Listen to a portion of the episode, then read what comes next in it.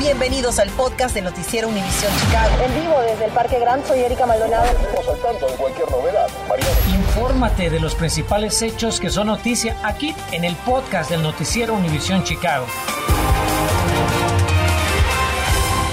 La ayuda que anunció la alcaldesa para el pago de la gasolina, si usted tiene vehículo, o del transporte público. Como va a ver en la próxima gráfica, entre un día y otro el precio varía por unos centavos. Hoy el precio de la gasolina más barata, que es la regular, es de 4 dólares con 46 centavos, misma que hace un año costaba un dólar con 39 centavos menos, diferencia que se siente seguramente en su bolsillo. Mariano Gielis estuvo en el anuncio y nos tiene lo más importante de esta propuesta y si califica, aunque sea indocumentado. Si le suena familiar, no se equivoca. La iniciativa de la alcaldesa Lori Lightfoot parece sacada del recetario del doctor Willie Wilson. Pero como dicen en el barrio, a caballo regalado no se le miran los dientes, ¿verdad? La idea es repartir por medio de una lotería 50.000 tarjetas prepagas de 150 dólares cada una para comprar gasolina y otorgar a través de las oficinas de los concejales 100.000 créditos de 50 dólares cada uno para el transporte público por un total de 12 millones 500 mil dólares que saldrán de los fondos para la lucha contra el COVID-19. Las dos iniciativas juntas nos ayudarán a aliviar el duro golpe que significa el aumento del precio de la gasolina para la economía de nuestras familias de bajos recursos, explicó la alcaldesa.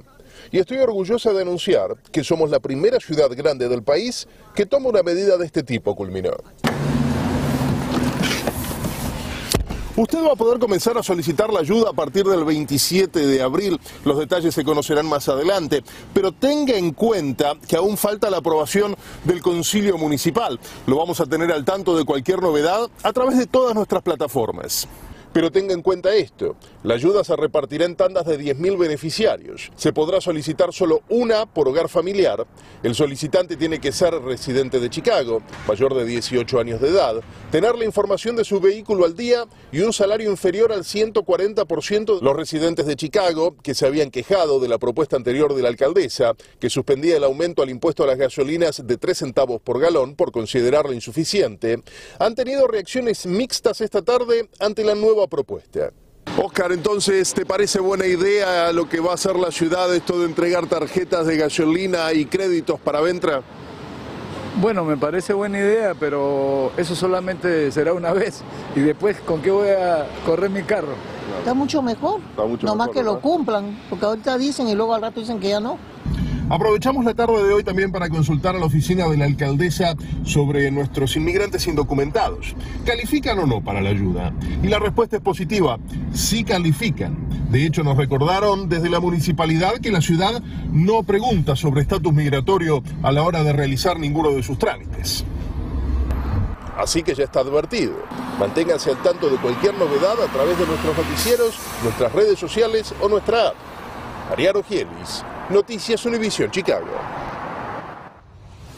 Bueno, y para seguir cuidando su bolsillo, le recordamos que a partir de mañana debe tener mucho cuidado en Chicago si no quiere recibir una multa. Y es que inicia la temporada de limpieza de calles y avenidas con las consecuentes restricciones de estacionamiento en todas las calles. Conductores deben estar muy pendientes de los carteles anaranjados que la ciudad coloca dos días antes de que pase la máquina barredora, pero no se confíe, pues también algunas avenidas tienen letreros permanentes que especifican cuándo es la limpieza cada semana.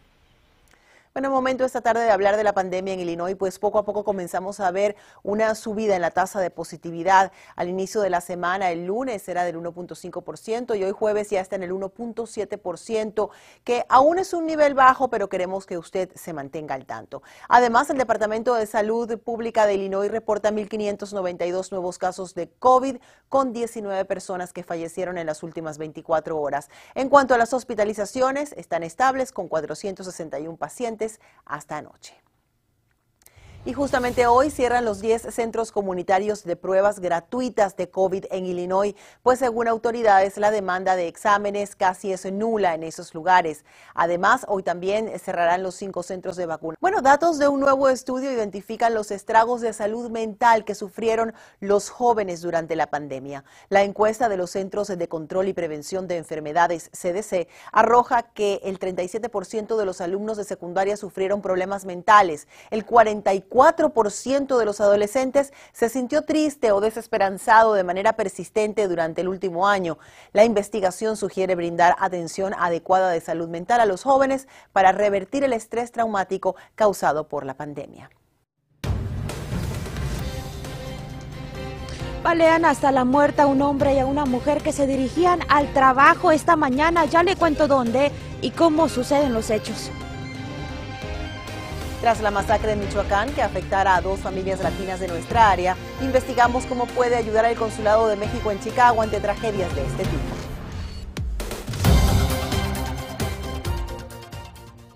Infórmate de los principales hechos que son noticia aquí en el podcast de Noticiero Univisión Chicago. Seguimos nuestra edición de las 5 con el doble asesinato que ocurrió en Belmont Craigin. En ese vecindario se encuentra María Berreyesa. María, buenas tardes. ¿Qué se sabe hasta el momento? ¿Pudiste hablar con algún familiar? Buenas tardes, Erika. He podido hablar con una de las familias de las víctimas de esta mañana. Se trata de una madre de familia que, según con la familia, se dirigía al trabajo junto con el conductor que pues fueron abatidos a tiros esta mañana y precisamente justo detrás de mí estamos viendo a varios familiares reunidos justo en la escena del crimen. Eh, varios de ellos estamos viendo con globos, veladoras para llevar a cabo lo que parece ser una oración en esta eh, tarde en la escena del crimen. Esta es la escena del crimen donde esta mañana un hombre de 32 años y una mujer de 31 viajaban en su automóvil cuando el pistolero que conducía frente a ellos salió del coche y se acercó disparando múltiples veces al vehículo, arrebatándole así la vida a ambas personas. Sucedió a lo largo de la cuadra 2500 de la avenida Lemon, justo antes de las 6 de la mañana. Esta tarde me encontré con familiares de la mujer de 31 años. Ellos se negaron a darnos una declaración ante nuestro lente. Sin embargo, fuera de cámara me dice se trata de una madre de familia que se dirigía al trabajo con el hombre de 32 años, quien pasaba por ella justo antes de que fueran asesinados a tiros. Esta residente asegura es vecina de la víctima. Estoy sorprendida porque a veces uno sale y no sabe si va a regresar a su casa. Este homicidio sucede a solo días de que una bala perdida rozara el pecho de una niña de tan solo un año de edad en este mismo vecindario. Como recordarán, nosotros hablamos con el padre de la pequeña en exclusiva, quien asegura su hija estaba viva de milagro. Pídele Dios que eso ayude mucho a mi familia. Ante estos sucesos, residentes de la zona afirman ya no viven con la misma tranquilidad de antes. Ahora temen cada vez que salen a la calle. Sí, me preocupa porque tengo mis niños y la verdad, este, ahorita los ando recogiendo de la escuela y todo y pues la verdad sí, está peligroso. Y es que no es para menos. El Distrito 25 de Policía de Chicago reporta dos incidentes de tiroteos y un homicidio tan solo la semana pasada, sumando un total de 19 balaceras y 5 muertes a lo largo de este año 2022. Anteriormente esta era una, una área tranquila, o sea, puedes como caminar por las noches o por madrugadas, todo tranquilo, pero sí, últimamente se ha oído de que asaltos, este, como dices ahorita, algunos tiroteos nos hemos eh, contactado con varias oficinas de los concejales de la ciudad de Chicago, esto para ver qué medidas de seguridad le están brindando a estos residentes ante estos sucesos de violencia armada. Hasta el momento solo hemos recibido una respuesta por parte del concejal Félix Cardona del Distrito 31, quien nos dice este incidente de esta mañana se trata de un caso aislado, pero dirigido de violencia doméstica. Ahora les quiero recordar que usted puede ayudar a disminuir la violencia armada que se vive en su comunidad y lo puede hacer denunciando estos delitos anónimamente. Eso es todo de mi parte. María Berreyesa, Erika, regreso contigo a los estudios. Gracias, María. Y mientras exigen respuestas en el asesinato del sargento Daniel Martínez mientras visitaba la ciudad de Boston, la familia del sargento exige saber todos los detalles sobre la muerte del Marine de 23 años y de Chicago a manos de un guardia de seguridad del pasado 19 de marzo. Familiares también anunciaron hoy que van a presentar una demanda civil contra el bar en Boston donde ocurrieron los hechos y trabajaba el presunto homicida Álvaro La Rama, de 38 años, a quien negaron el derecho a fianza por la muerte del sargento Martínez. Bueno, desde que ocurrió la masacre en Michoacán, le presentamos la conexión con dos familias de Chicago que lloran a varios de sus seres queridos y que hicieron un llamado al Consulado de México en Chicago para que les brinden ayuda y orientación. Mi compañero Enrique Rodríguez no ha sacado el dedo del renglón e hizo directamente las preguntas de estas familias al cónsul de protección. Enrique, buenas tardes. Son dos situaciones diferentes de estas familias. ¿Las pueden ayudar? ¿Qué te dijeron? Teníamos que venir hasta el consulado, Erika, porque se lo prometimos a, Silvia, la señora con la que hablamos ayer, que vive aquí en nuestra área y que perdió a cinco familiares en esta masacre de Michoacán. Y bueno, el consulado nos indicó de que tienen ciertas limitaciones para ayudar a familiares de personas aquí en Chicago que vivan en México. Sin embargo, aún hay cierta ayuda que se les puede dar a continuación. Explicamos punto por punto el proceso de, de qué tipo de ayuda se puede ofrecer y de qué manera. Esta tarde fuimos hasta el Consulado General de México en Chicago, como se lo prometimos anoche en Noticias Univisión Chicago a las 10, para hablar con Oscar Alba Delgadillo, cónsul de protección, y preguntarle de qué manera, si es que hay alguna, puede ayudar a esta mujer latina, a quien por seguridad le tapamos su rostro y le llamamos Silvia, luego que tuviera la valentía de compartir con nosotros el dolor y la desesperación que enfrenta tras perder a cinco de sus familiares en la masacre en un palenque de Michoacán, México. Señor cónsul, la residente de Chicago que perdió a sus cinco familiares en Michoacán dice que su mamá, que tiene 75 años, las autoridades mexicanas no le pudieron ayudar ni con los gastos fúnebres. Quiero preguntarle de qué manera aquí en el Consulado General de México en Chicago se le pudiera ofrecer algún tipo de apoyo? Eh, tenemos limitantes en, este tipo de apoyos que podemos dar desde el exterior a ciudadanos mexicanos que se encuentran viviendo en México. Considerando que el caso ocurrió en, México, en Michoacán en este caso, eh, pues bueno, son las autoridades mexicanas las encargadas de poder brindar y ofrecer los apoyos que se pudieran tener a la mano.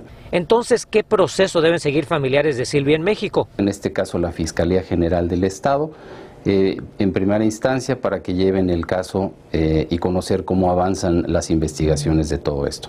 Eh, igual de igual manera se le podría recomendar que contactara a la autoridad municipal para saber si a través de ellos existe alguna ayuda que pudiera ofrecérseles.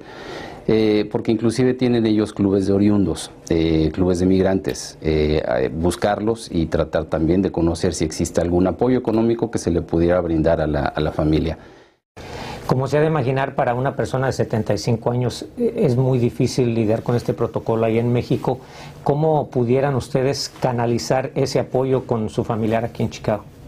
Sin duda nosotros podríamos, ser, podríamos servir aquí como facilitadores para contactar a las autoridades en México y poder orientar eh, y distinguir las, eh, los canales de ayuda y apoyo que pudieran tener.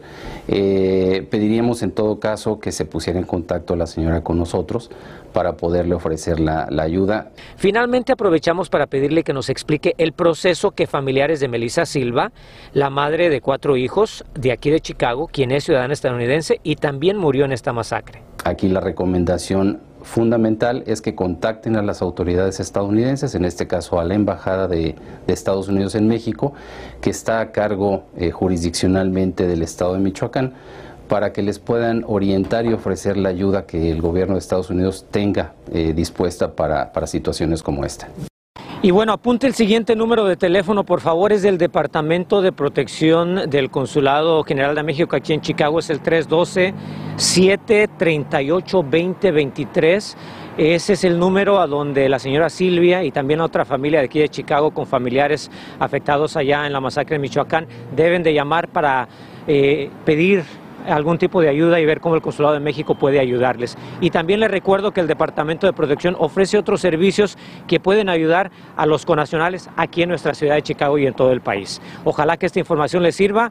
Tenemos más en nuestra guía de recursos. Este número va a estar ahí, que no le quede, que no le quede la menor duda. Erika, te veré a las 10. Regreso contigo. Buenas tardes. Si usted es uno de los millones de fanáticos de Frida Kahlo, en su de suerte conozca dónde y cuándo podrá ver material inédito de la pintora mexicana más famosa del mundo. Continuamos con el podcast del noticiero Univisión Chicago. El Museo Nacional de Arte Mexicano presenta una selección de más de 200 imágenes de la colección personal de Frida Kahlo. Y es que cuando la pintora murió a los 47 años, su esposo, el muralista Diego Rivera, guardó cientos de fotografías en un closet que reabrieron después de 50 años. La exhibición de estas imágenes inéditas comienza mañana en las instalaciones del 1852 oeste de la calle 19 en Pilsen. Va a ser muy interesante el Museo Nacional de Arte Mexicano siempre con estas exhibiciones que celebran nuestra cultura. Gracias por escuchar el podcast del noticiero Univisión Chicago. Puedes descubrir otros podcasts de Univisión en la aplicación de Euforia o en univision.com diagonal podcast.